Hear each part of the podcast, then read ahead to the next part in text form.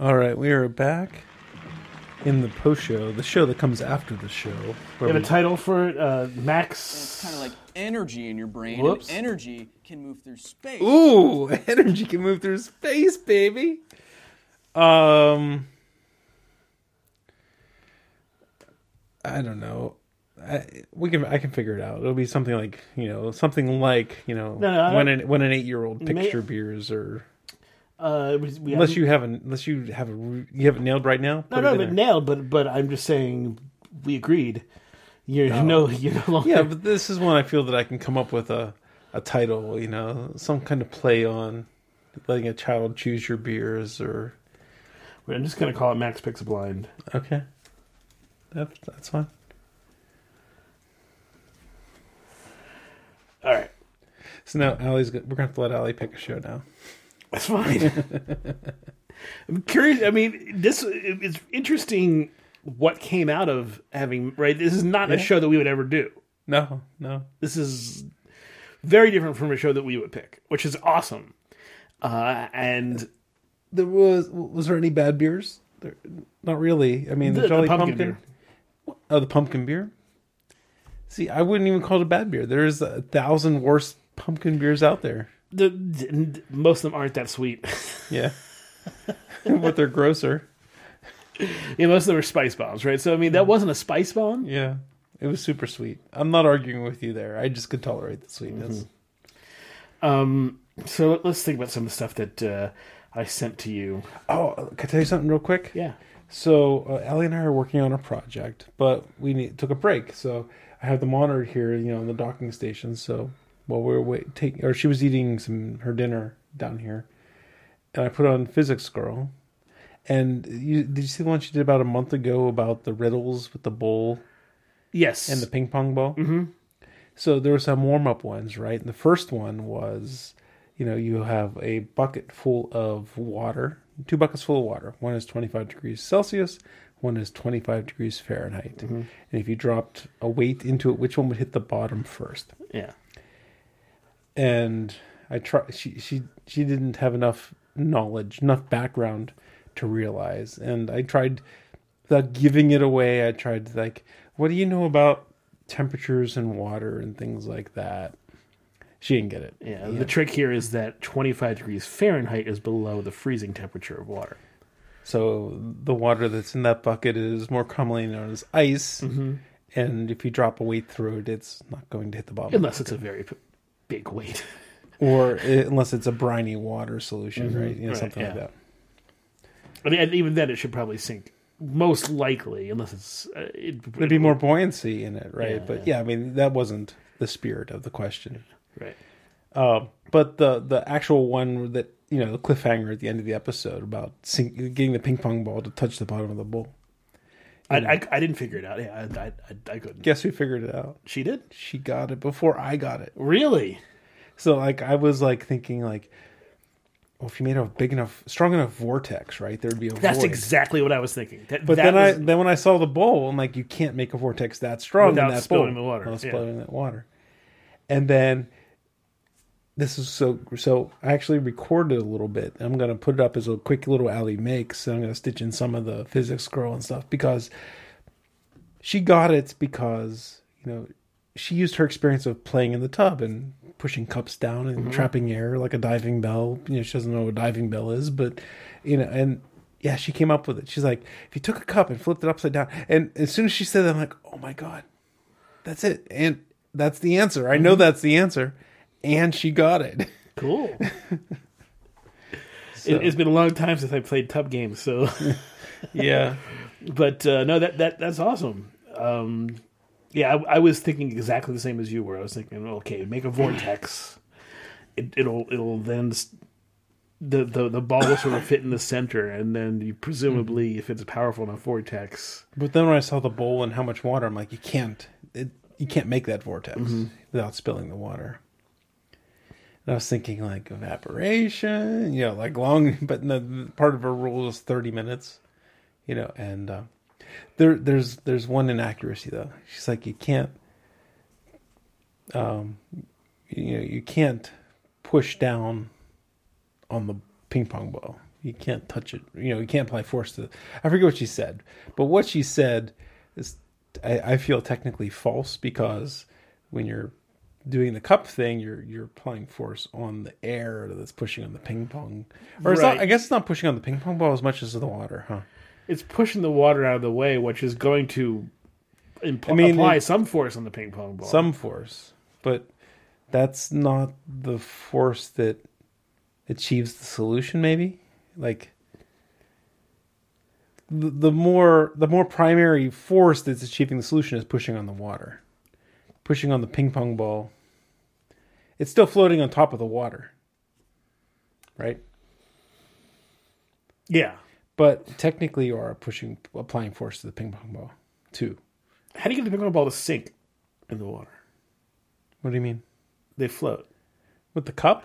Yeah. Well, Well, you're lowering the level of the water with the diving bell type thing, right? The ping pong ball is going to be floating on the surface of the water inside the dive, Uh-huh. Right, yeah, okay, inside right. the diving bell.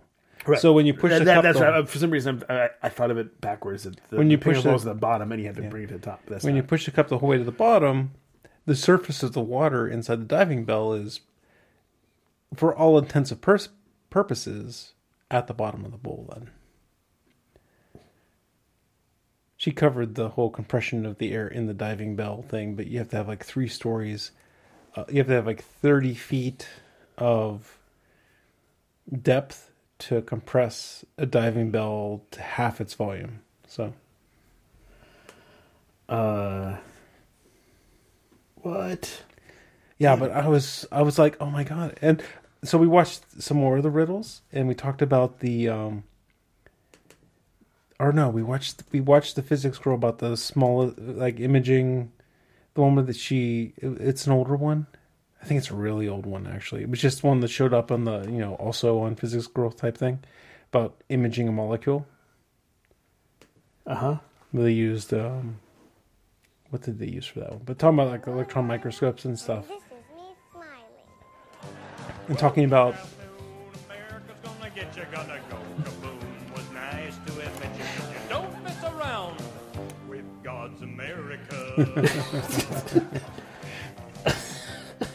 but no you'd really like this because it was they were talking about uh, elementary particles you know um, Yes. atoms and then subatomic particles and quarks and stuff and it was kind of her first exposure to some of that stuff and she was asking the right questions Such as?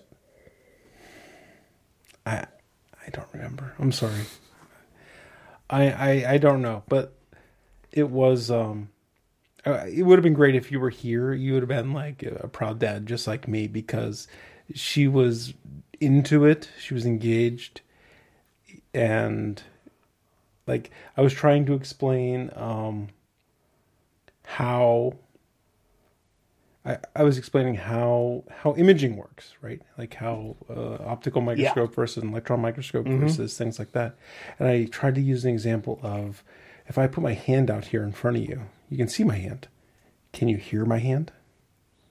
And it might not be a perfect example, but it's like the sound waves don't have the resolution unless you're really practiced at it to echolocate the the shape of my hand Right. here, right? It, it, Because it's the probably, you probably need infrasound to do that at, But- at that scale, right. right? Mm-hmm. But I was talking about wavelength and resolution, right? Where like the wavelength of light is small enough that you can image my hand, but even a bat, well, maybe a bat, but but you know, you wouldn't have great resolution on the.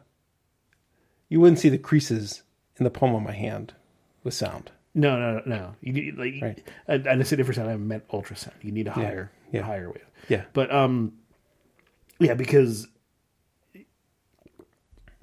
like a bat's not going to see the creases in the palm of my hand. yeah, right? It's going to know to avoid that thing that's right there if it's flying. So I was talking about that, and then like, so there's things that have shorter wavelengths than light, and Physics Girl's amazing because I could not have described how an electron microscope works, or how yeah, she's really good. how uh, particle colliders work. And it's a quantum mechanical thing, right? Where when you have a particle moving fast enough, it acts like a wave with a higher, you know, high like a high frequency, and that's how they get the resolution to observe these particles. She has a great explanation of laser cooling too, which, which is how you use. I mean, because when you think laser, you, normally you think, oh, they're hot, Applying energy to it, but right? you're using lasers at a slightly higher frequency than what you want. So the particle is go if it's moving towards it, it's it's blue shifted. you're slowing it down. You're and hitting- therefore it's going to hit it. you're, you're only then- pressing against it selectively. right. Yeah, no, but you know, just her description, and it's probably something I knew, but and you know it. I'm sure you know Yes. how electron microscope works, but you know, I haven't really focused on that lately. So And, yeah, the deal is that electrons, because they are they're, they're wave-like, but they're you know they're infinitely small in theory, right? So so their wavelength is arbitrary.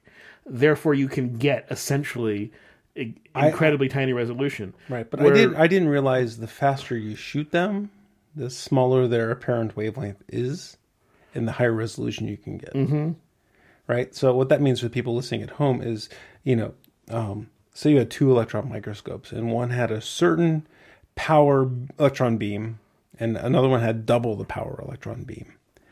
The reason the one has double the power electron beam is because it's shooting out the electrons of more energy. And in quantum mechanical type things, when that electron is behaving like a wave, it has double the frequency. And double the frequency means double the resolving power. So it can see something twice as small. Right. And when you realize that all what seeing is is reflecting and resolving then the the image that comes from reflecting, uh, you realize that okay, so all so all electron mic- mic- microscopy is going to be black and white because it's only on or off essentially. There's no color. Color is something that the, that the brain adds to things later as a as a way of uh, differentiating. Well, things. right. I mean, so that's an example of your optical sensor, your eye, has a wide spectrum, right? Where and a scanning electron microscope is if the Tuned. sense if the sensor receives a wider spectrum than the spectrum that the gun's sending out, then you're just getting noise. Mm-hmm. You're not getting data back that was intended. So the sensor on an electron microscope is going to be tuned to the frequency of the electrons wave what's that called when an electron Wave have function. wave function is that the wave function But it, i wasn't sure wave function was the right term It, it I mean, it, it, it's it, it's it's it's really just ultimately something like a photomultiplier. It's not it's not a huge engineering problem to detect electrons. That's never been a big engineering problem. But um, you can tune at which at what frequency or what energy. We usually talk about it in terms of energy. So what energy? well right. You want to only get the electrons that came out of the gun bounced off your sample and back to the sensor right? You don't want other noise. So the so the you, you probably know that the two con the two variables that are uh, conjugate in uh, in that we mostly refer to with particles are position and momentum. Uh, and therefore, when one is really well defined, the other one is not very well defined. you want either of those or I, uh, I, I'm done. you done okay Uh, the with there, there is an, a conjugate variable with uh, re, with respect to energy, and that's time. So as energy is more well defined, time is less defined. Mm, right sure. So, um, so that that's where I mean that's it may seem like a sort of esoteric. she had a oh so i'm sorry Yeah, go ahead. physics girl had a really good she she i don't think she spent enough time on on it in her video but that one where they imaged the molecule they also showed here's like the only picture of an atom that we have right and it was, it was some kind of i forget i forget how they imaged it right but They have a bunch of pictures of atoms. This was like in 2013 i think is what you No, I mean, I remember IBM did a their first. I remember IBM put a bunch of atoms to make IBM, and they were able to image oh, that. Oh, okay. I mean, there's a bunch of images. That. all right I, maybe it showed the subatomic particles too i i don't know I don't know how you could do that. I I don't know the details, but she talked about the whole uncertainty principle makes it hard to, you know, it's part of the reason it's hard Yeah. to image it. Not also having a detector and, a- and a medium with wavelength and stuff. And what you're really detecting is But- you're detecting but- essentially the electron shell. But what she the showed- electron shell. She kind of showed this um, video of her standing in her backyard where you know she's moving and there's kind of like a, a sha- ghost of where she was right so you can kind of see that whole uncertainty she could be here she could be there you know like but you know she's definitely here on the center you just don't know where the edges are you know that's kind of what the video showed real quickly Okay, you know and it's not perfect but i think that it it's a reasonable enough. it's a good way Yeah. like there's a high likelihood that here in the center of this frame where she's always been she's going to be Mm-hmm. but on the edges where she's moving and she was only for a moment she may or may not be there right and um, she she went past it really quickly and i just thought it was a very good effect to demonstrate an analogy for uncertainty I mean, the interesting thing about that is the first thing I was thinking when you when you explained it to me was, oh, that's not really right because it gives the idea that the electron is bouncing around in different positions. But then I thought about then as you're describing it more, I think, well, what it does actually demonstrate is, in some sense, the discontinuity uh, that appears in quantum mechanics, such that when something can travel from one position to another without going into positions in between. okay So, um, and so it, it is in a sense a good demonstration. It just you have to. it- It's it's it's that thing where you you don't know how far to go with an explanation before it becomes too confusing as an explanation. Sure see if i can find it real quick What do you think of this dark matter uh, XKCD? That they Oh, I thought it was really good. I mean, the jokes in there are really good too. Yeah, it- it- it's a it, it- it's an XKCD where, where um, it looks at dark matter candidates and what what they could be based on their energy level. Uh, really, their mass, uh, but their mass is expressed as energy uh, in in the lower case, and then it just turns into uh, grams. So in the lower, in the milli, eh, milli electron volts, you have things called axions, which is confusing. So I wouldn't, I don't want to get into those. Uh, then in the uh, around electron volt to kiloelectron electron volt level, there's sterile neutrinos. Um, in the mega electron volt, electrons painted with space camouflage, so we can't detect them. Oh, I missed that one. uh, in the tera electron volt, neutralinos, supersymmetric neutrino particles that are theorized in supersymmetry, which probably isn't true. Uh, in the uh, around, what was it, 10 to the negative 18 kilograms, Q balls, which are quark uh, matter. Okay. Then in the nanograms, pollen. Just around a milligram, no-see-ums. Yeah, little bugs. Yeah. uh, in grams, bees, uh, in kilograms, eight balls, or just, just, just, you know, I like the one Yeah. at the very top. uh, yeah, the very top is great. Yeah, so around less than a ton, space cows, uh, in, the you know ten to the six kilograms, obelisks, monoliths, py- pyramids. Uh, then there's a whole bunch of stuff that's ruled black holes that have been ruled out by gamma rays, GRB lensing, neutron star data, buzzkill astronomers, micro lensing, solar system stability, and then the last one at the very high end is maybe those orbit lanes in space diagrams are real and very heavy. The orbital lines are really heavy. yes, sir. All right, so here's a little bit of that physics girl video. I'm not sure. Like I said, I think it's a pretty old one. But to half a nanometer. So this is a molecule that was imaged. Small enough to see an atom. But in 2013, scientists imaged a single hydrogen atom for the first time using photoionization microscopy. Oh, okay. Well, sort of. What you're seeing here is the electron's wave function. Yeah, that. So okay, can you, can you pause a second? So so what, what's what's going on there is really interesting because what you're seeing is the electron energy levels. You're seeing essentially uh, a picture of. Um, so, it was hydrogen. yeah, Wow, that's that's amazing. you're you're seeing the the hyperfine structure of of a hydrogen atom. That's spectacular. I never knew that.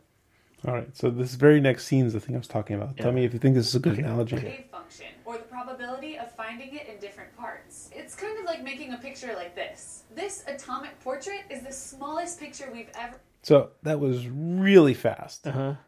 but I think it was Yeah. So okay. So she it, it had a picture of her, and then she started to dance, but but you saw sort of the echo of where she was. Yeah.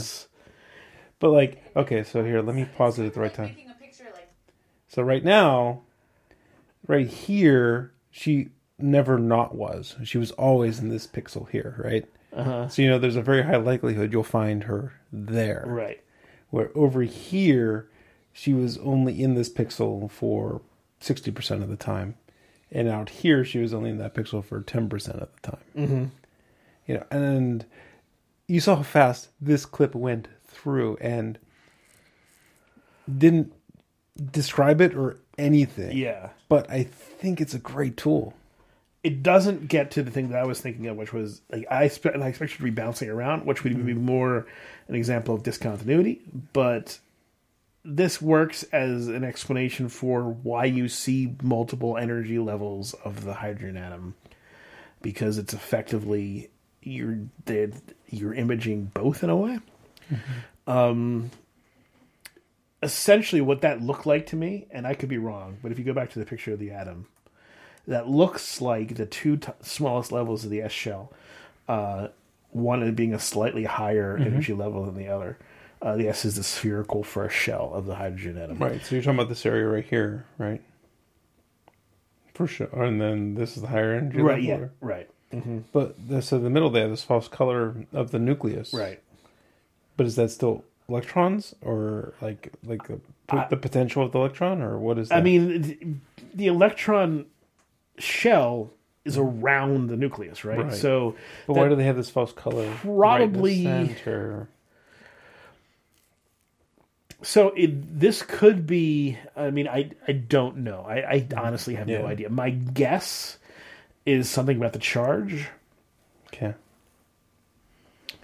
Uh, like the, the colors are showing the distribution of charge.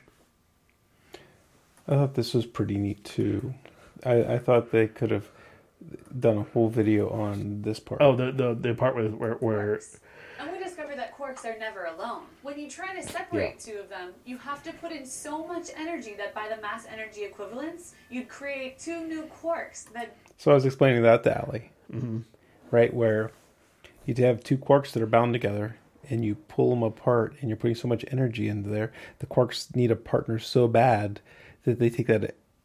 I said they take that energy and make a new quark. But that is Yeah. essentially what happens. Yeah. Uh, yeah. This is this is the phenomenon known as confinement. This is quark confinement. Uh, this is why we never see quarks as a single particle outside. uh, In, in you know, we, we don't see we see jets of of mesons, uh, like these two quark pair things, or or uh, baryons, which are three quarks. Um, we don't ever see individual quarks because you can't separate quarks if you try, all you're doing is adding more energy to the system. And once you add enough energy, you've added enough energy to the system to allow for the creation of of a of uh, a quark anti quark pair out of the vacuum. Um, that's She talks about string theory next. If you want to hear it. yeah, sure. of infinite forces as you get Oh, closer let me go back and a closer little bit to further. particles with zero dimension.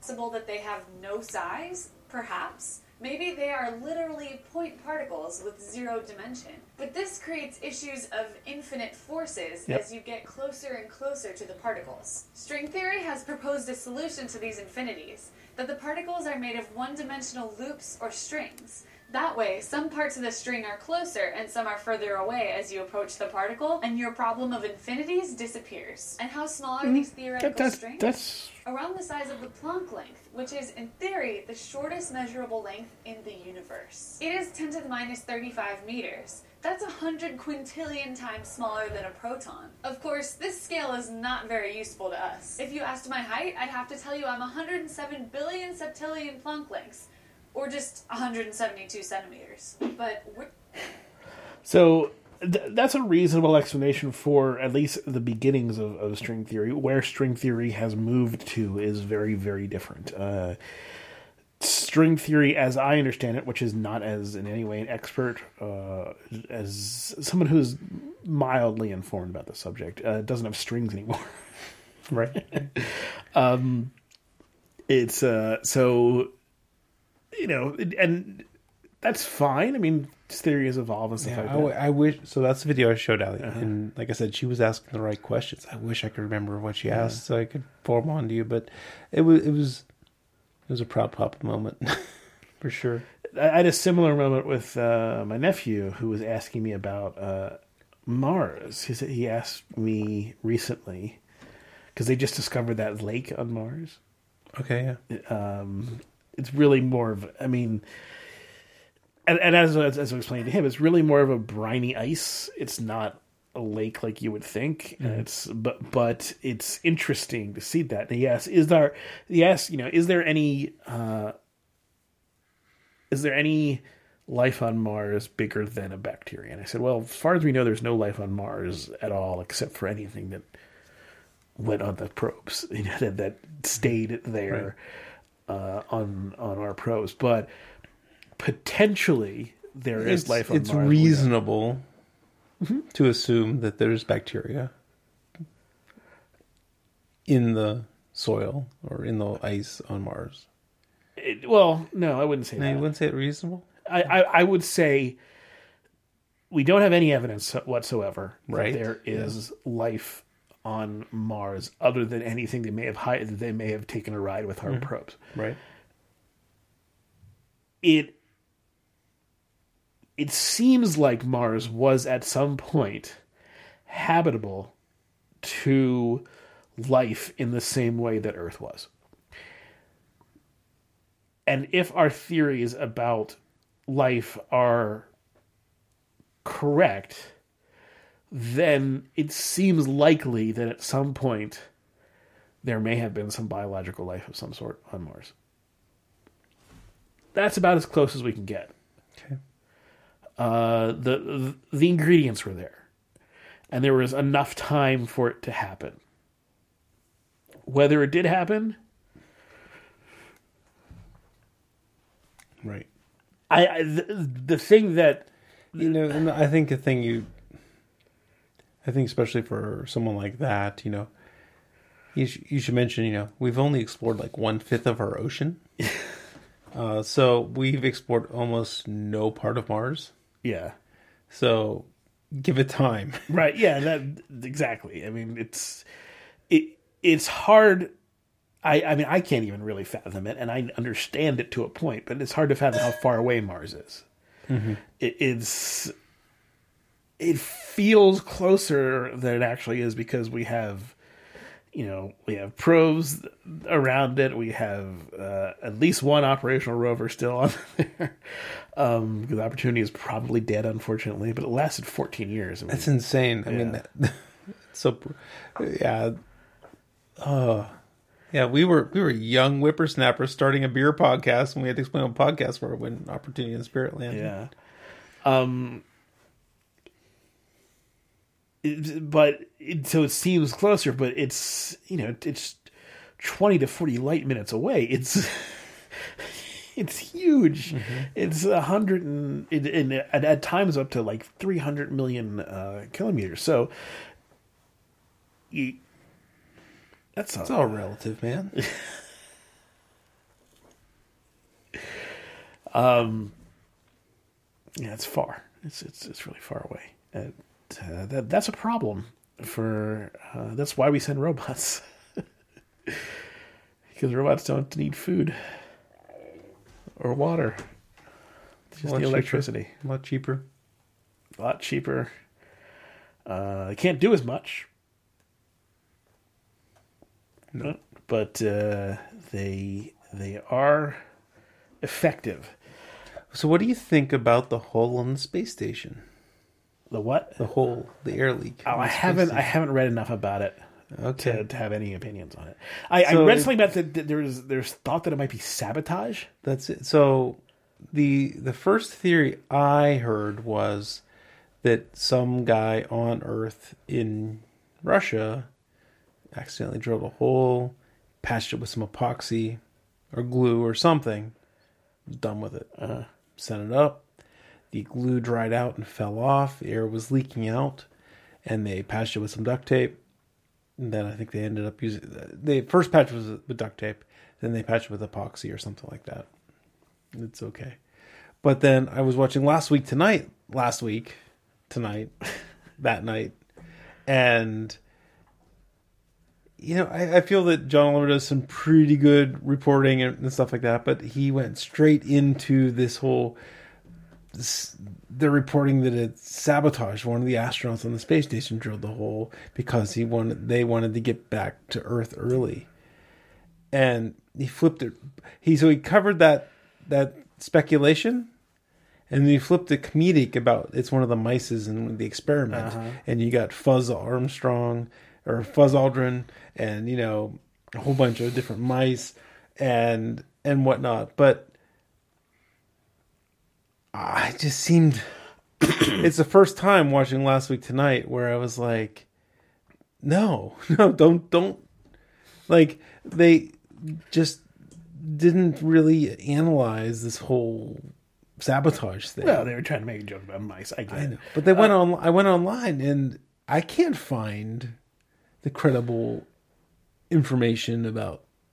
Yeah, no, I, I, I don't know. I mean, the only thing that that uh, that I guess didn't surprise me, but it uh, you know it was a question that was out there was if there was a hole in the station, that means everyone's going to die really quickly. And it's like, no, not really. I mean, it's a tiny hole. It takes a while for air to to, to go out of. Not as small as I had thought. Right, Mm-hmm. this hole was, um, three sixteenths of an inch, almost Yeah. a quarter inch. You know, drill hole. It's still it's still not a lot of air that can go out there at, It one depends, it depends on the pref- pressure differential. You know, 14 psi versus vacuum. I, I guess it, you know they didn't wake up the astronauts because it wasn't critical. So in the morning they're like, "Hey, you're losing air. Go find it." Mm-hmm. Um, yeah, that, that was weird. The last week tonight, where they kind of like went double down on the whole sabotage, space sabotage by an astronaut. It's a, I mean, as a as a tabloid story goes, right? It's a it's a good one, but yeah, no, it's Yeah, uh, it's unlikely yeah. I mean, they because an astronaut's going to know that that's not going to get them home. yeah.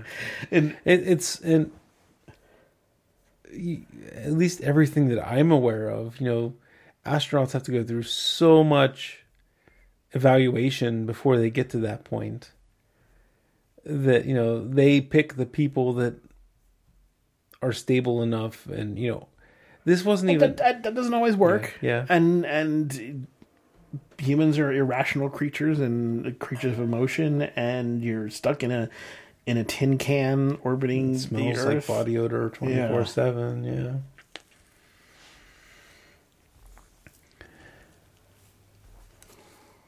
Um, here's an interesting thought I had. If there's something right now in the environment that is uh, that is selecting for us, it's screens. Babies and kids are mystified and just bewildered by screens. do you think that's selecting though i mean I, I think it's a selection. Is there a competitive? I mean, so for me, selection. This is the part I'm missing. That's why I'm jumping straight to it. Right. What is the competitive advantage? What is making you more likely to? Well, I don't know what the competitive advantage is, but I'm just saying that people are just completely distracted by it. Uh, whether it's competitive advantage or not, there is. But something, isn't that isn't that the, what selection is, or or how are you? how are selection you isn't framed? necessarily about advantage? It's just about what happens. Okay. I mean, uh, it's it's about what you know what forces there are uh, on uh, on the in, in you know in the environment uh, that are acting uh, in in in ways that determine behavior or the behavior Okay. is fit around and and that is occurring. Okay, maybe I was putting too much into natural selection, survival of the fittest, right? Where the people that can adapt best to your environment. And this is kind of like the thing where, with all this technology, and not just screen technology, but I've said this before, right? My eye prescription is so bad that if I didn't have corrective lenses and I was a caveman, I would have never passed on my. Mm-hmm. But see, you're focusing on the who the winners are, where the important thing is not that selection chooses the winners, is that selection chooses the winners and the losers. Right? So selection is is the process by which the environment uh, defines the um, the the systems the, the pressures that uh, that are impacting the populations Do you think screens is- negatively or po- or positively or I- whatever. I get what you're saying about screens, but if you're gonna spread this out, like income inequality and and you know access to resources and stuff, you think that screens is really up there with all that other stuff? I, I think well, I mean, what I've noticed is how people are drawn to them, oh, the fucking oh, heroin, man. like like gnats to a light. I mean, it is uh, it somehow Is it the screen or is it the content? No, it's the screen. Um, because the babies babies are doing it, and they don't. I mean, like when Helena plays with the phone, she now she likes to look at pictures and stuff like that. But she was just she just likes to mess around, and the fact that it moves and stuff. though. Well, I guess it's it, it's something about the the that it moves. And I'm not, I'm not trying to argue. I'm just trying to flesh it out. Right? Yeah, yeah. But it's it- maybe it, maybe it's it's not just that it's a screen, but that it's a responsive screen in some sense. But the the um, the the impact it has is immediately apparent. Like, I mean, it it it shuts. Oh, I remember my kids were infants, you know, Yeah. and it's interesting. I mean, if it wasn't a screen, though, it'd be the the next best toy that would not be a screen. You know, that they would be. but those don't have the same like immediate sort of pacification power. You could develop one that's not a screen that's addi- just as addictive. I'm sure. I would. I haven't seen anything that is as ubiquitous and as is. Well, no, because the screen is so versatile as well. Yeah, it it's fascinating just just watching that, and and and not. I mean, it's not just Helena. I mean, it's you know everyone. I'd be curious to see what the, what's this whole screen culture does for optics, for vision, because they're focusing on things that are so close. There, did you see the thing that was out like two weeks ago about the blue light in the screens causing eye cancer yes, or that something? was that was bullshit. oh, was it bullshit? Okay, yeah, good. yeah, completely bullshit. Okay, good. Um, But you notice, like everyone, you know, you go to an elevator, people are looking at their screens. You're on a bus, everyone's looking at their it's screens. it's also It's just it's a fear of boredom. It's this, you know, it's it's more than just a screen for that. But I saw this meme that I saw could have political motivations, but it was a photo from the 1940s on a bus, and everyone had their newspaper open. They weren't yeah, being uh, no, no, social right, right, people. and and I would say that print media had a selection effect. I mean, uh, there is like these are these are all technologies that have had effects on the population dynamics uh, of our species, and I just find it fascinating. I'm not I'm not trying to, to give it a, a negative or positive light. I'm just saying I'm noticing this, and yeah, I, yeah, it is true. At, at the time, you know, you know, printed media was such a is a, it's a huge deal. Uh, Yeah, I mean that was more of a. You think people are not being social now, and they used to be social. Well, here, look at Right. back. You know, guy. It was yeah, forty-five white guys going to work with fedoras and the newspaper open. You know, and they weren't talking to each other then Mm-hmm. either. So I don't know how common that was. I mean, it may have been just you know a photo of, of a particular incident. I wasn't there. yeah, uh, but it, you know, it, it it does seem to me that, the, that these screens are, are more powerful uh, in terms of getting people's attention because newspaper doesn't I I can't distract a, a, a baby with with a newspaper. No. And also, you can't be as frivolous. Like, how can you be? I mean, you could read the comics and only the comics, right?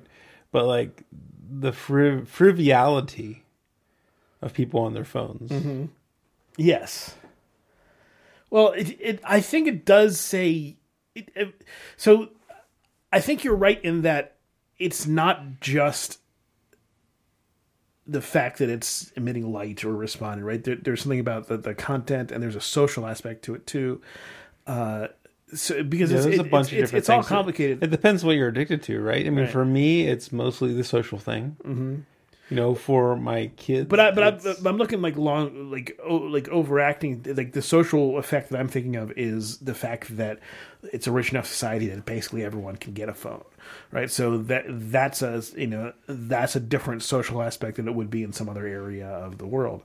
Um, uh, but there, there's, uh, it's also not seen as a negative to to people necessarily to be on your phone all the time. It, it's it's actually in some sense uh, socially considered to be more graceful to be on your phone instead of paying attention to what other people are doing. as as a like it, it seems it seems a lot less weird to people if if somebody It's- is it's not on- I mean, in, in the hard- elevator on their phone as, as opposed to just staring at you if they're in the elevator, right? I I think I'm fairly good at this now, but there's been times where I'm on my phone and half listening to my kids. That's not good, right? That's But that you know that happens with TV. That happens with anything. Yeah, so that's uh, that happens I, I with think with, I with think a good with book. The, I think with the phone, The- y y- TV is in a, like wasn't as mobile, right? Mm-hmm. And so there was a if you're watching your show, you're watching your show. There's the you're TV was less pet was more passive too. You're, right. you're There's this whole thing you're playing with your kid. Your phone buzzes. You check it to make sure it's not important, or you check it because you just are addicted to the buzz on your phone, and you're ignoring your kid. And I think I do, I think that I'm doing pretty good with not letting the phone interrupt um, parent time. But there's been times where I've I've definitely been uh, guilty of drowning out a kid with you know just scrolling through Twitter or something like that, and I'm not proud of it, but I'll admit that I did it, and I try to keep that to a minimum. I think it, it's. I mean, I think we're, we're approaching it from two different angles, but because it's a big subject, this mm-hmm. this idea of of where screens take you, and I'm just I'm interested in it as a sociological phenomenon, really, and I'm not ju- trying to judge it. I'm not saying it's a good or bad thing. It's just interesting to me uh, how how effective they appear to be at. Uh, at what they're doing, at, at, at drawing somebody's I attention. would love to see the thing I want to see most for actually. I guess there's a couple things like epidemiolo- epidemiological about Yeah, that- eye well like eye health like like focusing on something that's so close like or my Allie has glasses Max doesn't. The optometrist says Max you know if things go as the like you know the most likely way he's to have good eyes and not need glasses which uh, is interesting because both Heather and I have glasses I, look, my parents both have Yeah. glasses. My sister has glasses. All of what, all of them had glasses. maybe it's not as genetic as it It's- seems It, I mean, it, it is. It, I mean, it probably has genetics that play, play a role, but you. I haven't. I've never needed glasses. I still don't need them. I still can read uh, the small print on the Evil Twin right now. Mm-hmm. Uh, let's face it. It begins with, and so it's like it, it's it's not. Um, it, will go and it will go quickly i think. It, it i'm you know 42 years old now. It's it's going to hit a point where suddenly it's going to be like oof. Yeah, And- I, I find that um, certain lighting conditions, like last night, I was down here playing some Minecraft with Allie on the Xbox, and uh, on my lock screen, when Heather sent me text, I couldn't like I couldn't read, and the the light was low. I but I you know I had to unlock my phone and get to iMessage to actually read the text, you know, and and stuff like that. So I'm starting to get that. And for the last Let's face it, we all like to put labels on things. Yeah. It just makes us less. last three years or so, Heather would hold out her phone right in my face, like, "Here, look at this." I'm uh-huh. like, "I can't read that. hold it away, man." So it's funny because she holds it too close and I can't read it. Where without my contacts, my far point is only like 13 centimeters from my you know eyeball. So like I have super bad prescription. Um, it would just so there's there's just there's a vision thing of the screens, but there's also the attention. There's the the social socialization thing of you know pulling out your phone in public. You know, I you know there's a whole bunch of tough questions, and it's not. You know, I think it- like you mentioned about selection, right? It's it's part of the evolution, right? It's if you mm. become dependent on your screen, it's not necessarily a bad thing if your screen is going to be with you for the rest of your life. if it if it gives you an advantage of some, in some case, then it's not a bad thing. Right. Uh, it's it's the times where you don't have a screen and you're not able to function, right? That's where it becomes a problem. Mm-hmm. But if being a human means having an iPhone, then it's not really a disadvantage. I, I think it is an arguable point that we are now, at, uh, in in some sense, cyborgs. Uh, Is we are wedded to our technology in a way that is more more drastic than uh, it has ever really been. So, is it? When will the historians like say that we've speciated or something like that? Right? That I would argue that there is probably a speciation event of some kind when with the invention of language. Like that defined humanity as a te- that was a technological advance that defined uh, a, a a type of humanity. Okay. So there was a speciation there. In, in uh, like in, on and, and maybe that's not the right word, right? Yeah. Because I think speciation has to do with like who can mate with who and actually make a viable it's offspring. I mean right? speciation itself is, is very vague because what determines But like, so they just like the last couple years, they've decided that we're in a new geologic era. Be- Plastic, basically. Mm-hmm. right you know, if, and if not plastic, it's the humans have made enough crap that will be in the geologic record. So is it called the Paleocene now, or is it something like that? Is it uh, no, it's not the Paleocene. It's the Heli- He- Helicene? Something like throp, something Thropocene, doesn't it? Uh, Thropocene. Actually, that makes sense because anthropic. Yeah, Anyway, yeah. Uh, But so there is a new geologic period where humans have uh, impacted the geologic record. So it's probably starts with clay pots, but microplastic is going to be like the hallmark of the an- Anthropocene. okay. Yes. We're in the Anthropocene now, and um, microplastic I think is going to be the hallmark of that. You know, the clay pots are going to be a tiny little bit. Yes. Yeah. They're they're, they're like the beginning of it, but it really is going to be probably dominated by yeah microplastic Right. beads. So there's that, but then there is right. So what is like you have Homo sapiens, and we're still Homo sapiens today, but you know, I'm thinking at some point in the future, historians are going to walk back and say, at this point, Homo sapiens turned into Homo cyborgians or something. Yeah, Homo Homo technologist. sc- screenonians. yeah, And, like I mean, I, I think it goes back to language, like I said, as a as a technology, because that defines the that that gave us this kind of social web that was much more defined than it had ever been. The ability for us to Mm-hmm. so communicate. you think that's the milestone is language? I, The ability- I, am not arguing. I think that's possible. yeah, the ability for us to communicate abstract ideas to one another Mm-hmm. uh, is, the most probably the most important development. And you don't think that any of this technology stuff is on the same plane? I don't think it's yet to the point where it is as impactful. Do you think it's going? So I know you're not a fan of uh, artificial superintelligence or anything like that. It's not like I'm not a fan. I just don't think it's it's. I I don't think I'm not I'm not I'm not a believer in the doomsayers. I don't think. that- Okay, so doomsayers, but do you think there's like maybe the next plane is when we're augmented with a species that we've created of sorts, or um, it, it's even if it were benevolent masters of a obedient of an obedient AI, you know, an artificial superintelligence that's obedient. You know, I think that's a speciation event. I think an artificial superintelligence is uh, as sci-fi as warp drive. Okay. I might not have used the right term. I mean, who knows what? I mean, obviously, we saw what AI could do last week when I loaded our show Yeah. into it. Um,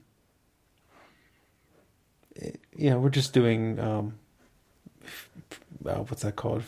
Uh, what do they call the people that predict the future? The Futurist. futurists. Yeah, we're just doing futurist stuff now, right? I, I, I mean, th- it's it's fun in some sense, but I think that it's easy to get carried away and, and get into this singularity Ray Kurzweil bullshit where you get evangelical about stuff. I mean, look at what the internet did versus what people were saying it would do. Uh, the It's very altruistic uh, at the beginning. Yes. in the in the predictions, and then it was very self-serving and opportunistic. It, I mean, it shows to me the failings of libertarian philosophy, which is the idea that everyone thinks of the world in the same way I do, therefore it's all going to work. uh, and if I agree to some sort of contract, then everyone should agree to it because that's the rational thing to do, right? This concept that people are entirely rational creatures given the choices, and that there is, uh, um, there is a, a reasonable level of parity between people's uh, viewpoints, such that we can all agree about things like this, uh, which is absurd. I mean, as we are, are seeing right now, uh, people are irrational. They have behaviors that uh, defy attempts to uh, to reasonably understand them on a micro scale. On a macro scale, they can predicted be predicted roughly, right? But with um, with a certain statistical uh, approximation. Uh, over there, there you go. He's trying to. Jeff is putting in. All right, so um, are you done? speaker I'm sorry, I didn't mean to interrupt you. I just wanted to plug that in. Stop that.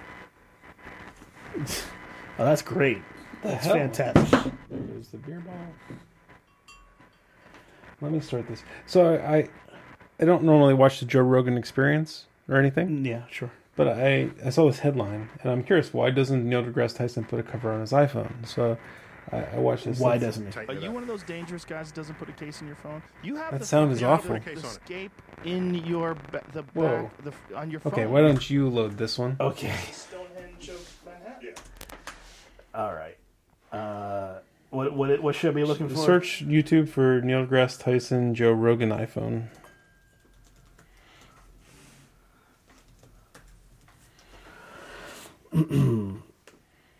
So I don't have a case on my iPhone right now. put a case- Okay. So uh, I, I actually once I now that I have the new car, I you know I connect it up, and it has the screen. You know, it has the CarPlay stuff, so I don't even need to Okay. have my phone up or anything like that. So I just you know connect it and Okay. throw it on. So I don't have any. This this is actually you're you're playing right into my uh my evil plan here.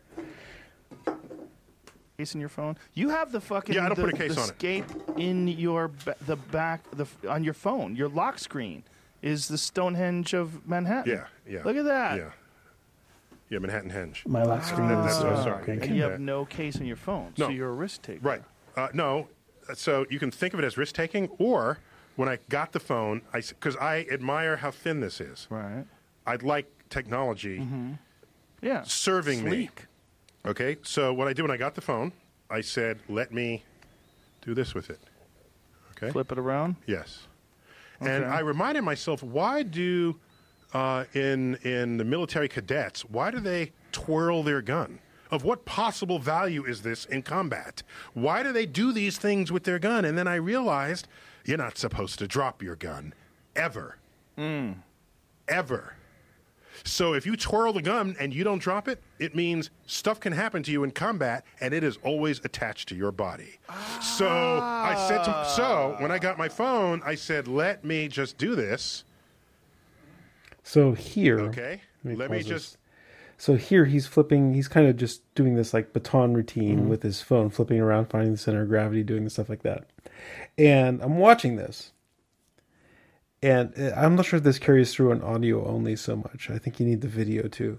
But I'm watching this, and it, it seemed like deja vu. It seemed very familiar, and his mannerisms of demonstration and talking is just like when you are demonstrating and talking about things and it's just like I won't deny that Neil deGrasse Tyson probably has an, uh, uh, an influence on me on the way that I Right. that, that I go about trying to explain things. Because he was he was he still is someone I look up to in terms of his ability to to break things down. He's, he's not the the guy that I would go to now because he's Right. not. He, he's still kind of a sophomore level yeah yeah right uh and and that's great right i mean we need people to be there we Mm-hmm. y- y- i i think he's excellent at what he does i uh, I understand why he does, and I, and I, a I broad think, audience yeah, and and I also I know people like complaining when he ruins things sciencely, but I think that that's part of his like job in a sense is Mm-hmm. to be a buzzkill about those things. That that's what you know. That that's who he No, is. it just i was i was watching this and i'm like i was like taken aback by like how similar and i'm not saying you're copying him i'm not even sure that it's a direct influence because you don't follow him super closely and he's talking about a fucking iphone but it you know i'm watching this and i'm thinking back to last week when you put the milk in the water you know and there's so the cadence of the description and so many things are so similar I, I do this if I pick up the phone and uh, Drop, dropped it. okay. Jesus Christ. So when you do that, then you never drop your phone.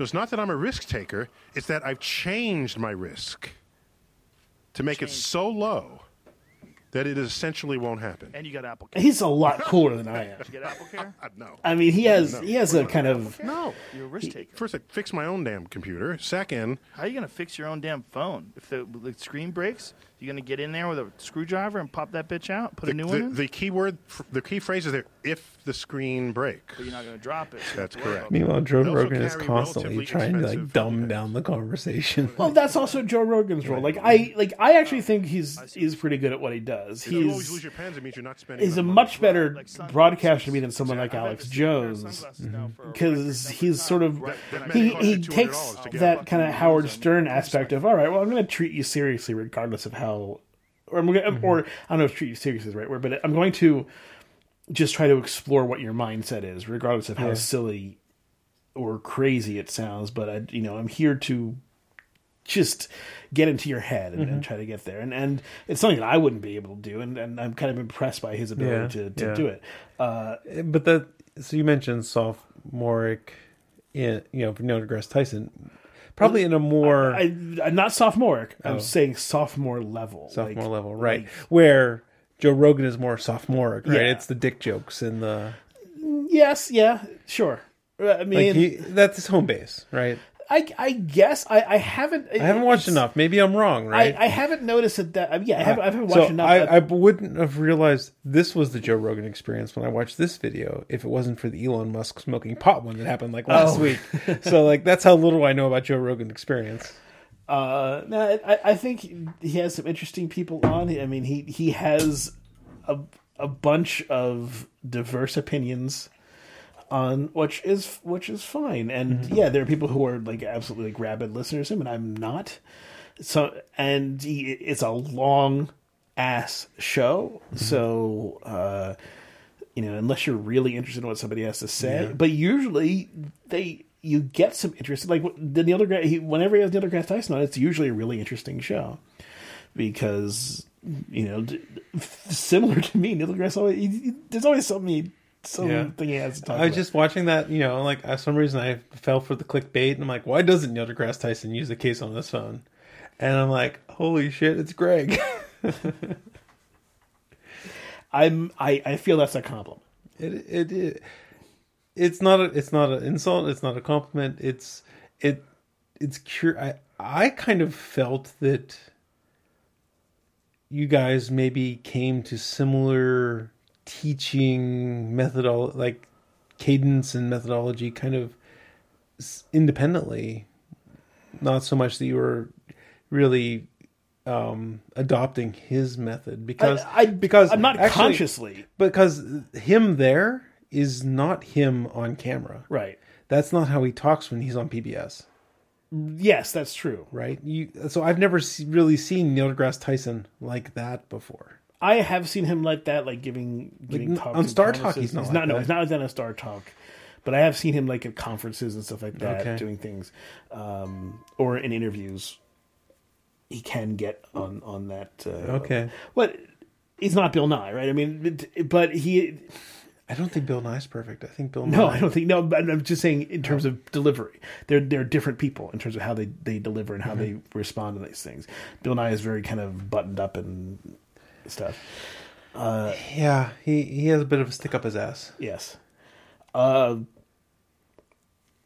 I, I mean, I watch a lot of science educators because I'm interested in science education, and uh, and I'm always interested in getting a new perspective on how to teach things and how to. And and how and, and also you know I learned things by you know I never like I remember watching something on on I, I tried to explain to you once and I did, did a really poor job but it was about tides and how the teaching about tides is all wrong. Ti- the re like have you ever asked a question how come my water glass doesn't have tides in it? Okay. Right. Uh you want my answer? Yeah. or i would say because there's not enough mass there. You don't notice it. It's too too small to observe. Okay well so it, the the the explanation for tides that normally is there is it the moon is you know pulling on the water right It's not pulling on the water, it's pulling on the mass, and the ocean has a lot of mass.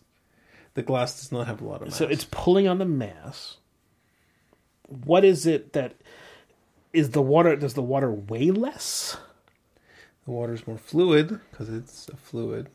Mm-hmm. So it's able to. Why doesn't the earth swell up like the water does? Because the water has more fluidity to it than the earth does. Right? You're you're you're you're you're close. I mean, you're you're you're you are on the right path. Um, uh, you are thinking along the right the right way. So And then the water may be more dense than topsoil too. I think probably would be. So there'd be more mass per unit in water than topsoil. so it's it's like the question is how come you know my glass doesn't start to float a little bit if the moon is is making things less massive if you have a sensitive enough measuring device, it does. uh eh, it's it's possible Your glass yeah. would glass would weigh less when the way moon's would directly above less when the moon is is directly above you. yeah but it's not just fluid. It, it gravity but pulls so on so everything. but how come there isn't then a noticeable tide in the glass at different like if i if i were to put a camera in this in 24 hours there's it's not going to rise or fall If you had an accurate enough thing, you would see the water either be tilted to the left or to the right, depending on if the moon's over there or over there. don't think that's true You would, because but the thing is, the surface area there and the ability to for the water to shift, it's so confined. There's so little room for an observable change. It's going to be super tiny, but there will be a statistical measurable change if you can get a I, I, enough device. I, I think that on this level, it's probably not measurable. Like it's probably less than than a less than noise. It might be less than noise. Yeah, uh, but, I, the the explanation is yeah, you're you're you're, you're correct in that the, the thing that's happening is the water is pushing on other well, water. you're okay. What you're saying is how hard is the moon pulling on this piece of water right here versus how hard is the moon pulling on this piece of water right here? It's only two inches apart. So the amount of the differential in pull is calculatable, but probably not measurable, mm-hmm. right? So, probably less than a water atom. So it's it's not even going to like be significant. So if it's Yeah. if it's insignificant, then there will be no change. right. if it is significant or if it's only significant statistically, then you're only going to get this random averagey type differential, right? And what you get is essentially lar- really large areas of water are basically pushing each other into the into this because of the surface area of the water. The flu- well, that's the why lakes. helps. That's why even large, even you know, pretty large lakes don't get tides really. Uh, Mm-hmm. The Great Lakes get very minor tides, but um, they're actually there. There there are. Uh, Great Lakes are tiny compared to the Atlantic Ocean. Right. And so what's happening is all the all the little atoms are sort of pushing at each other. But I think that's a fallacy because you can't see across Lake Erie. You think it's as big as the Atlantic Ocean, right? That's a human thing. yeah. Where if you look at the globe, you can see very plainly that it's not even the same thing. But when you're standing on the shore, it looks like the same thing. So what you so you do have a gravity differential at two different sides, but you what is happening is that the the sides that don't have a gravity differential are sort of pushing on the sides that do, and they're creating these bulges. Mm-hmm. the interesting thing is the bulge on the opposite side, right? That's the more fascinating one. Well, it, it's it, it's the one that that doesn't immediately. It, it because you don't immediately think of it, but I mean the thing is that there is more gravity between the moon and the right. The, the moon is pulling on on this part of this Earth, and then there's the center of the Earth, and there's beyond it, which has now less gravitational potentially, even less. So that's going to be. Uh, so it is going to be gonna pulled. it's gonna it's gonna float away. Right. It's gonna float out instead of be pulled out. It's gonna float out. Is a way to describe that. Mm-hmm. But I mean, that's the more fascinating one. Um, your original point was what about how people don't? tides are described as the water being pulled by the by the moon, but really it's the water being pushed by uh, by the the rest of the water.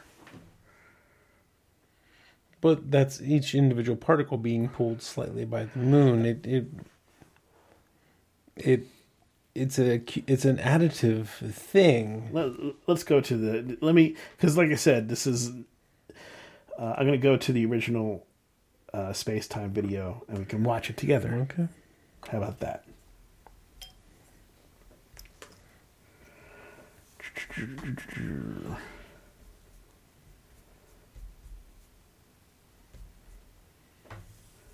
This is PBS Space Time. It's even before they had their new host or, or new Gravity differential from the moon, made by smart people, explains the tides incorrectly.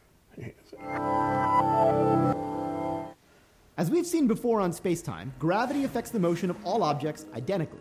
So, if gravity from the moon and the sun is really responsible for tides in the ocean, and water is water, then why don't we see tides in lakes? Scale's too small to Guess what? Whatever you believe about why ocean tides exist is probably wrong, even at the most basic level. In fact, every YouTube video I've ever seen about tides, including ones made by smart people, explains the tides incorrectly. Typically, they show this diagram along with an explanation that goes something like this The moon's gravity is stronger at point A and weaker at point B than it is at Earth's center. The net effect of this differential in the moon's gravity across the Earth is to stretch the oceans out like taffy, ergo, why the oceans bulge out at opposite points along the Earth moon line.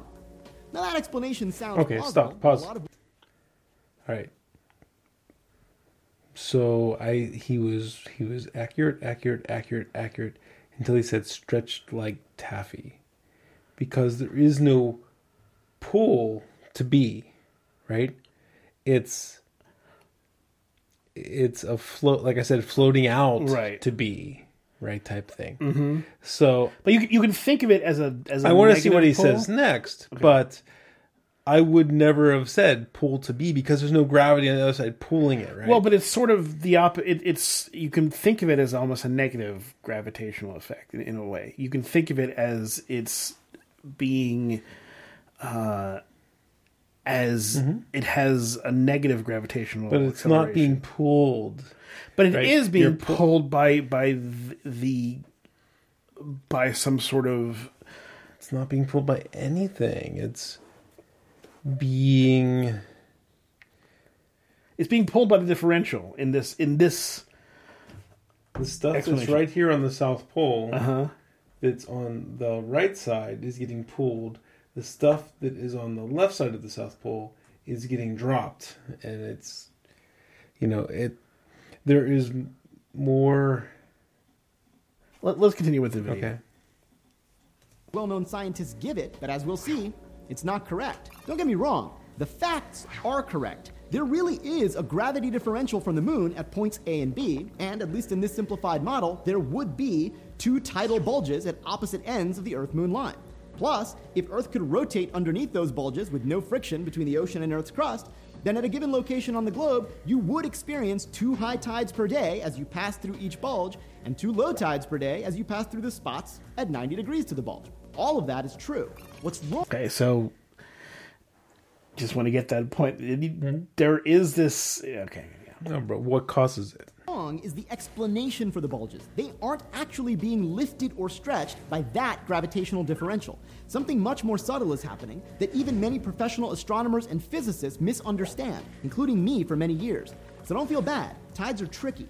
But today, we're going to set the record straight, and in the process, understand how it could be that the ocean has tides, but lakes, bathtubs, and cups of coffee don't. So, right up front, I want to make some assumptions to simplify the analysis and to remove unimportant factors from the picture. That way, we can better isolate qualitatively what's really causing the tides. Here we go. Assumption one we're going to use Newtonian gravity. It's not that Einstein can't explain tides, he can, but curved spacetime will only add complexity without actually making things clearer. Assumption two let's ignore the sun. For simplicity, we'll focus only on the influence of the moon. The sun's effects are going to work analogously anyway. Assumption three we're going to pretend the Earth is uniformly covered with one humongous ocean and no continents. And finally, assumption four we're going to pretend that we can switch Earth's gravity on and off whenever we want to. You got it? Okay. Let's take a closer look at the moon's gravity differential and how it manifests itself from the perspective of a frame of reference attached to Earth's center. Forget about the oceans for a minute and just imagine two small blocks, A and B, at opposite ends of the Earth's surface along the Earth moon line. Turn off Earth's gravity. What happens to the blocks? Well, relative to a frame out in the ambient space, block A accelerates toward the moon more than Earth's center, and Earth's center accelerates toward the moon more than block B. So, from the perspective of Earth's frame, both blocks will separate from the surface. As See, that's the explanation for right that that bulge is that the the difference in the frame of reference is where these bulges are, are occurring from. Right. So the center B, the far side of the moon, Is being pulled is much less than celebrating less than the center of the Earth. So it's pulling away from the center of the Earth, or it's It's not being pulled as much as the center of the Earth, and it's not being pulled as much as the side A. So, so, the distance increases. Mm-hmm. So, so instead of saying being pulled away, you just say the distance increases. Better Mm-hmm. terminology. yeah. if acted on by some invisible outward force. That weird invisible outward force is called the tidal force, and in Newtonian physics, it's fake. It's an artifact of Earth's frame of reference. Remember, Earth itself is accelerating toward the moon, so according to Newton, Earth's frame is non inertial.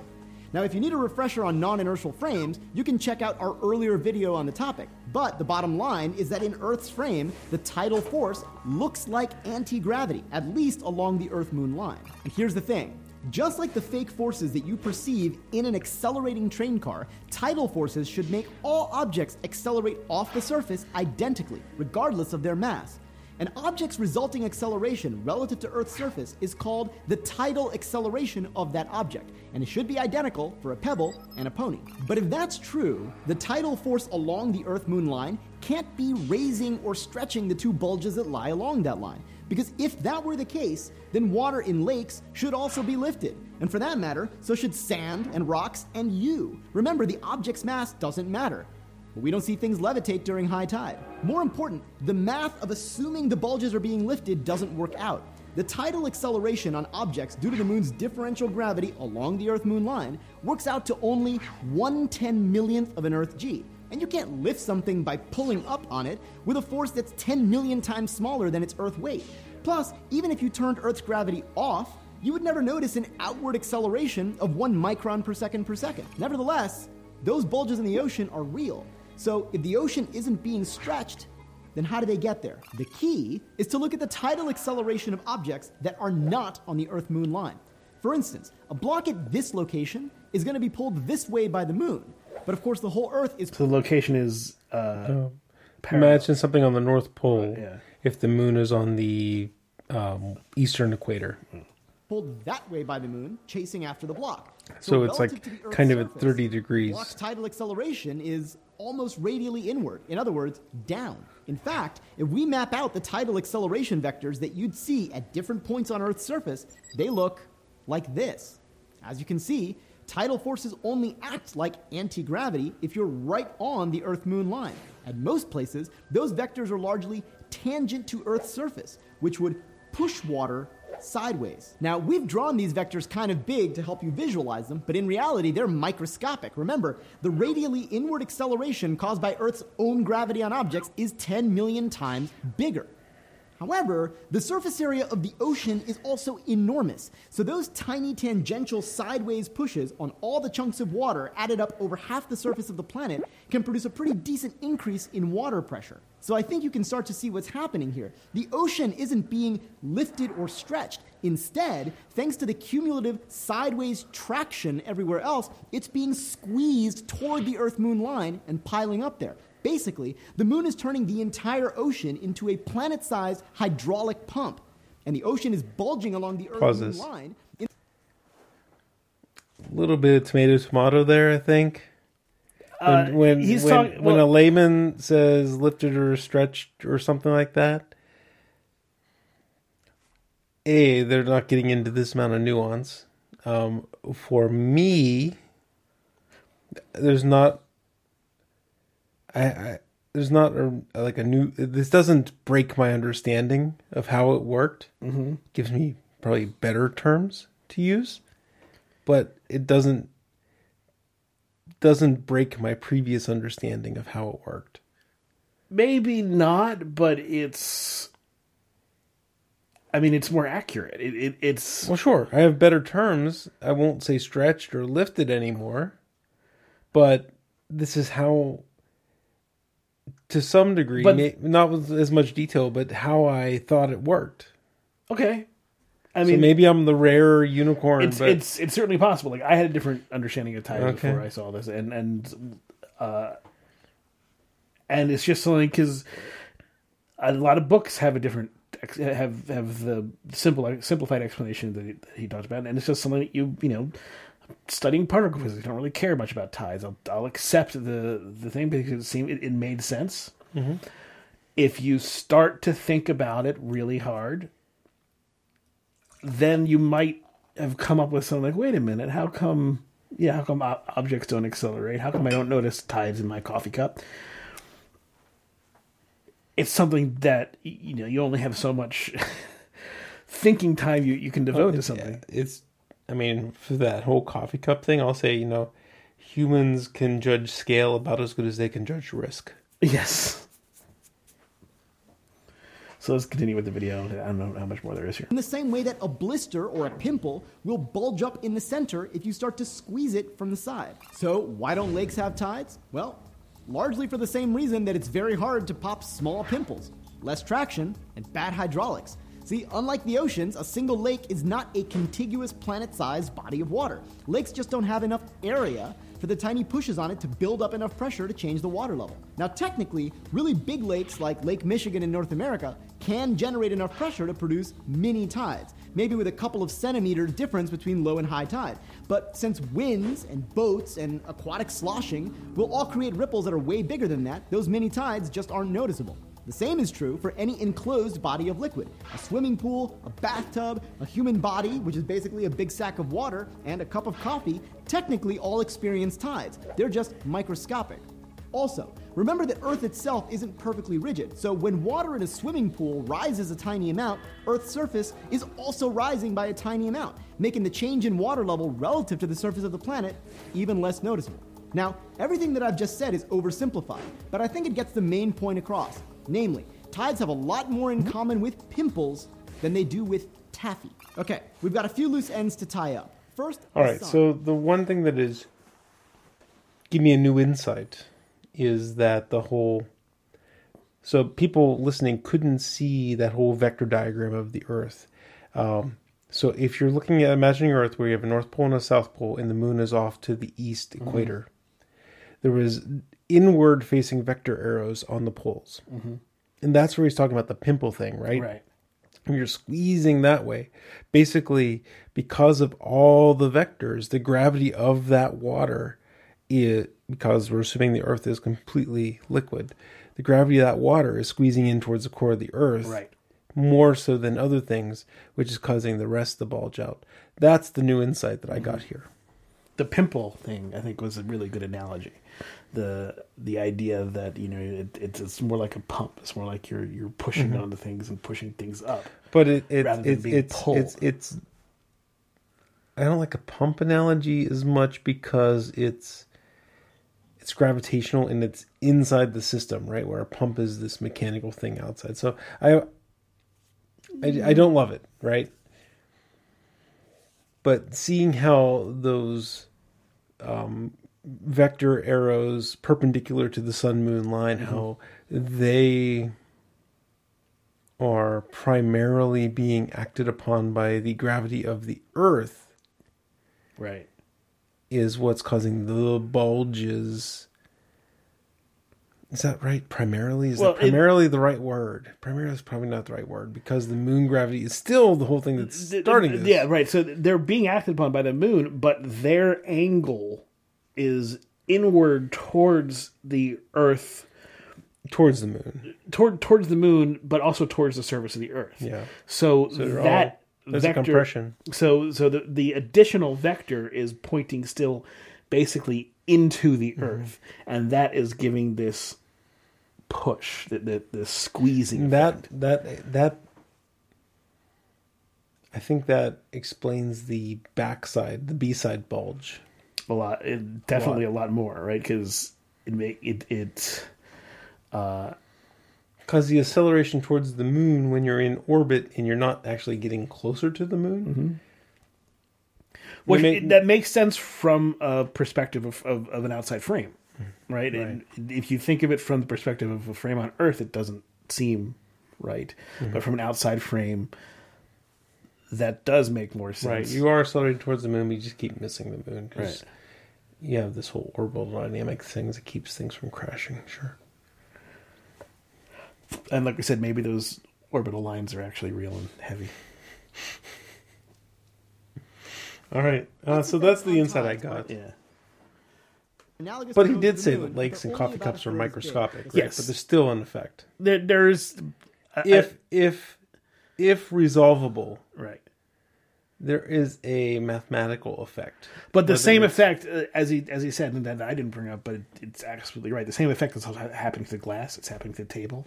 So it's it's happening to whatever the camera, the measuring device is mounted on. Mhm. So The well, at the, yeah, at this scale, gravity is so tiny that, like, if you had to calculate all of the gravitational interactions on that glass of water, that sharpie, your computer, the light bulb up there in the ceiling, gravity is an infinite force, right? I mean, it it's it decays I know quickly, but it, but but everything Thank goodness that gravity is so weak that, like, we would never figure out physics if we had to account for all these gravities Mhm. of everything in this room. I, I remember it's funny because I remember a Neil deGrasse Tyson thing where, where he was like, if we were the size of insects, then we may not have discovered gravity yet, because everything would be dominated by electromagnetic forces.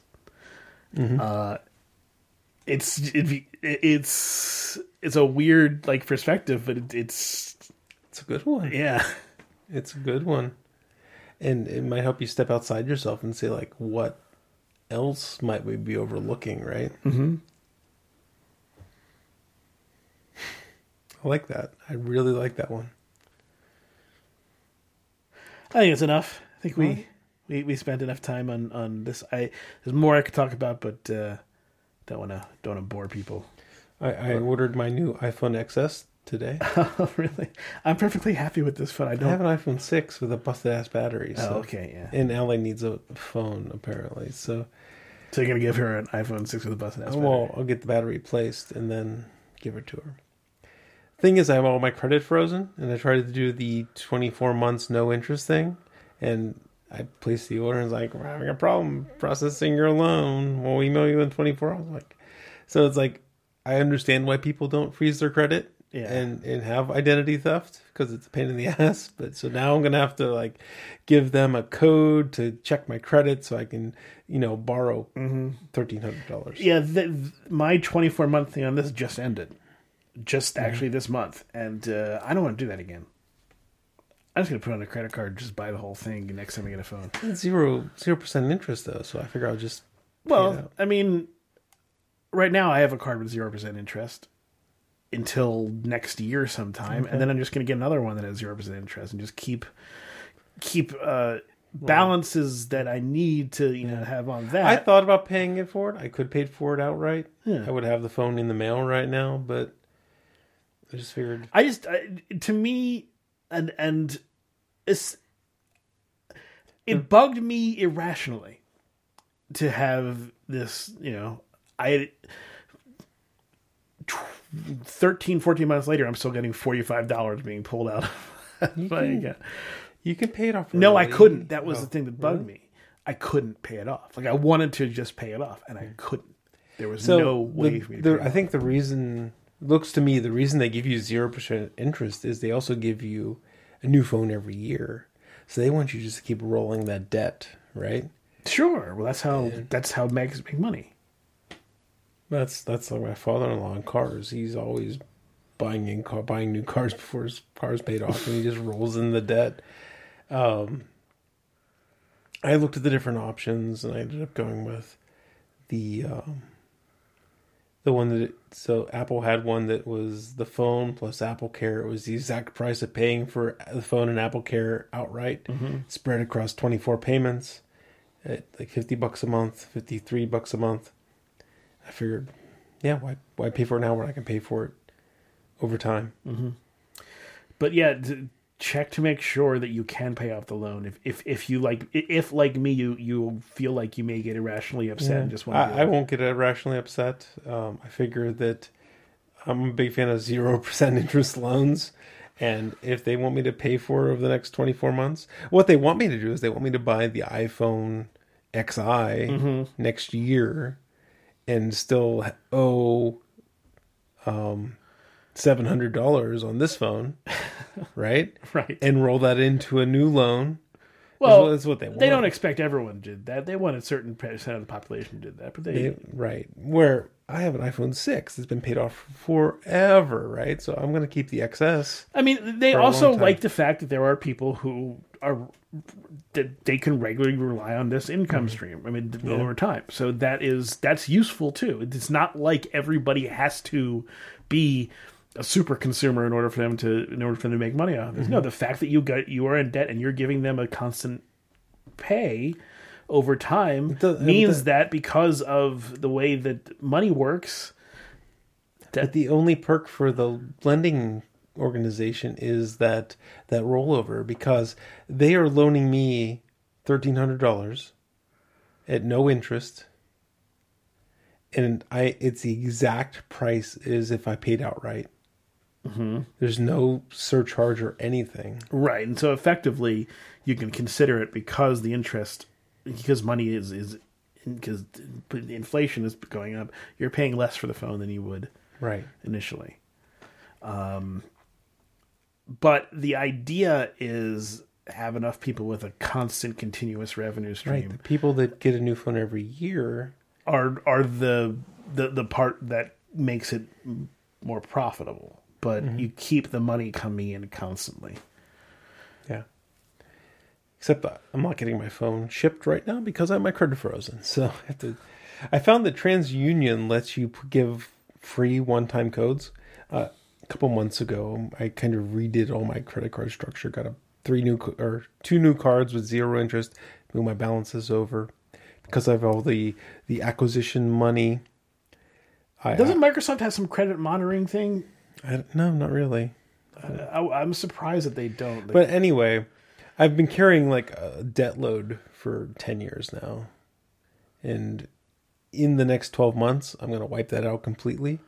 But I'm trying to use some mechanical advantages to not spend all that money right now. keep right? in mind, it's always good to have some debt. Credit companies hate people with zero debt.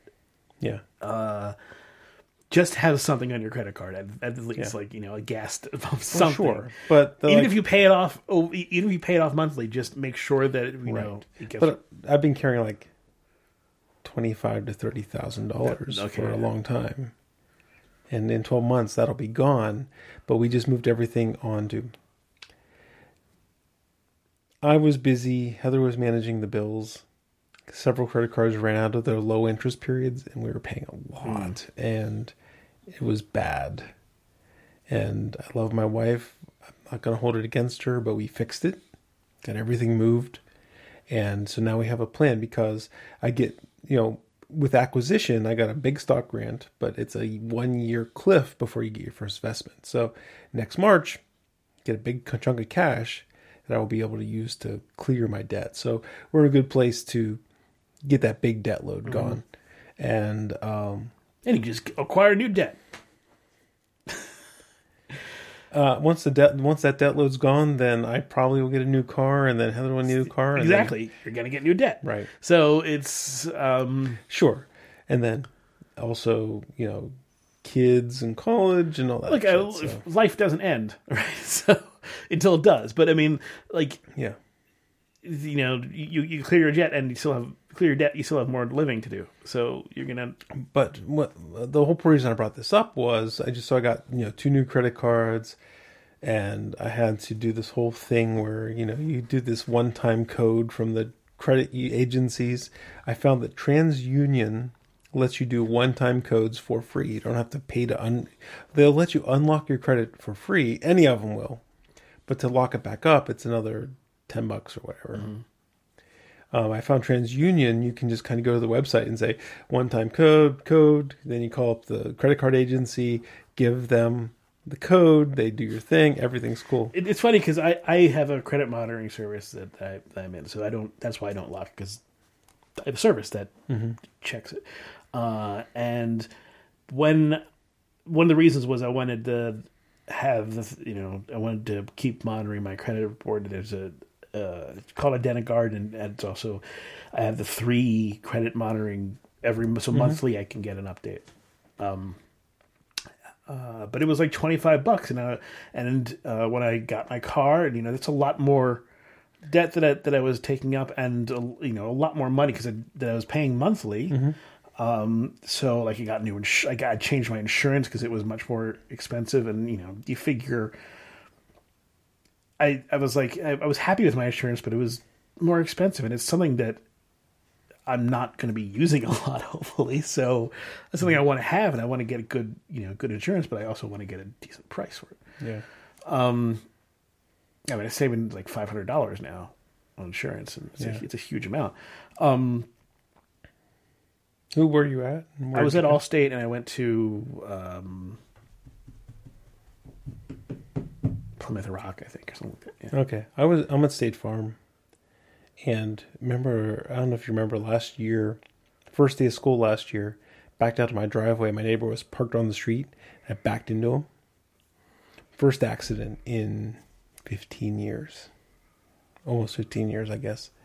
And State Farm was like, "You've already used your one freebie up when you were like 18 years old."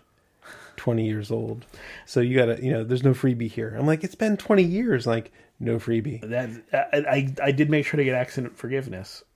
So um, you know, we're still a State Farm, but you know, now that we have most of our other finances, I probably should shop insurance. Yeah, it, it's worth it. Um, the reason why I did it was because actually I knew it was going to happen because when I bought the car, they're like, well, we, um, just to, the, you know, they're going to have uh, their preferred insurance. Call me, you know. and Just, I was like, all right, what the hell? Let's see, and and there was like a huge difference, and it was like, oh, I should probably go with this then, because you know it's hopefully it's something I'm never going to use, and uh, but I want it, I want it there, but I, and I want to get the protection that it has, but uh, I don't need to be paying a huge premium just for the name Allstate. Yeah, makes sense. Um, But you know, this was twenty five dollars I was paying for this Identiguard a month, and I was like, I was just I was forming writing out a budget, and I was like, well, I mean, I can keep let me dump some of these things that I have that I'm not using, or and so I went to Identiguard. I was like, let's cancel, and uh, they came back with, uh, if you if you stick with us, we'll we'll give you it for fifteen bucks. I was like, okay, A month? yeah. I don't know. The thing man. they were That's- selling for twenty five bucks, I was, you know, getting fifteen bucks. It- I don't know about Denegard, but like LifeLock's bullshit, right? You don't. Right. Yeah. Well, the well, if I just had the credit monitoring, that would be much cheaper. This is the I can I can also see what my score is monthly. Okay. Uh, so I'm a fan of freezing your credit at the three agencies. Depends on what state you live in. If you live in a certain state or if you've had identity theft, you get it for free, but it costs 10 bucks per agency, 30 bucks to lock your credit. Uh, if you're a young, getting established, buying a house, getting married, buying cars, not a good time to lock your credit, freeze your credit. But once you get established, like you know, forty years old like us, a good time to freeze your credit until you're you know redoing your finances. So I was like, when I started at Microsoft, they had to do a background check. I had to unfreeze my credit so they could do the background check and freeze it again. So it cost me ten bucks because they they tell you which agency, so you call that agency and whatnot. So it's like ah, 10 bucks. And then I started fixing my finances here. I'm like, oh, it's gonna be another like fifty bucks. But then I found the first, the first, whatever card I got first wanted to use TransUnion, and I went into the TransUnion website, and they give you the ability to do a one-time PIN for free. So they, you get a PIN, you call up the credit card, and say TransUnion, here's the PIN. Ten seconds later, like, okay, you're good to go. You got a great credit score, and it's free. So like, then the second one.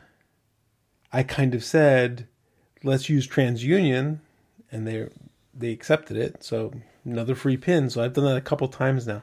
So when I communicate with the guys that do the iPhone loan, we'll see what they say. But I'm going to say, can we do TransUnion so I don't have to pay ten bucks? We'll see. Yeah. Um, but yeah, that, uh, you can just do simple credit monitoring for like five bucks a month, and that's just just if if something if there's a change to your credit heading report, you'll get a notification, and so you can immediately then. I started using Mint to, to, to kind of load everything into and um, getting these new credit cards and moving the balance over. My credit score went up. like I got I got an extra so I probably have so I got like thirty thousand dollars in debt right now. I probably have like seventy five thousand dollars in credit limit right now. Mm-hmm.